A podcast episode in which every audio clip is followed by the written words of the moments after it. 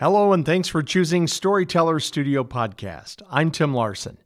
There's been a lot of folks say, tell us the story behind the origin of Storyteller Studio. Why is it happening? How did it become what it is since February of 2022? Well, Liz Wilder and I would periodically call up folks from our radio past and have lunches. You know, people like Chuck Doyle and Fred Spear and Doug McDuff and Gary Noel and Phil Davidson. And we would have some Swedish pancakes and tell some old stories. And some of these stories we've heard a lot, but they're still funny. And by the time we would finish lunch, our cheeks would hurt. On top of that, WROK Radio's 100th birthday is happening in 2023. And that's what started the conversation. Liz and I were walking out in the parking lot and we looked at each other and we knew what each other were thinking. You know, we've got the equipment, we certainly have the people, we have the means and the know how, but nobody is recording these stories, no matter how many times we've heard them.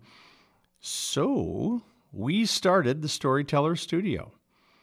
Uh, that night, I went to my wife Sandy, who her and I met at WROK in 1986, and I says, "Can you go to your boss, Greg Orput, and see if possibility that we could maybe squat in one of his empty retail spaces at the Edgebrook Center?"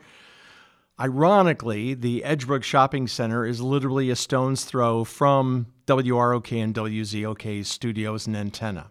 Well, he said yes without hesitation.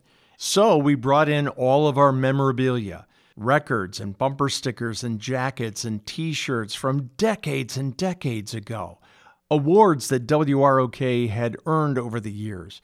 Everything we could get our hands on. And if we could not get the original, somebody somewhere would have an image of it, so we would just print the picture and hang it on the wall.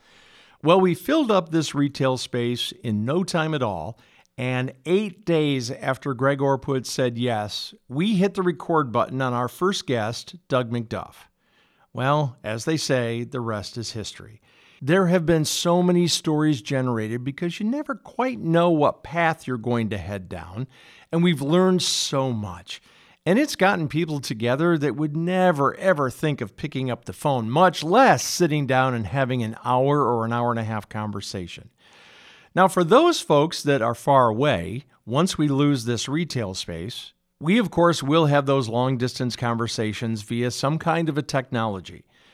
Special thanks to Mike Lamb in Phoenix, Arizona, otherwise known as Shotgun Mark Rivers on WROK in 1977 and 78. He has helped us not only with the podcast platforms, but also hooking us up with his accounts for long distance communication.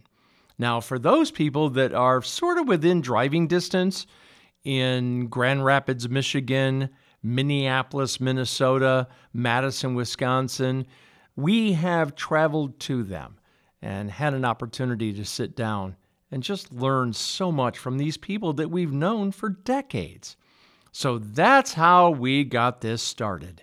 Liz Wilder and I look at each other about every third episode with appreciation for each other having started this project and going down the path together.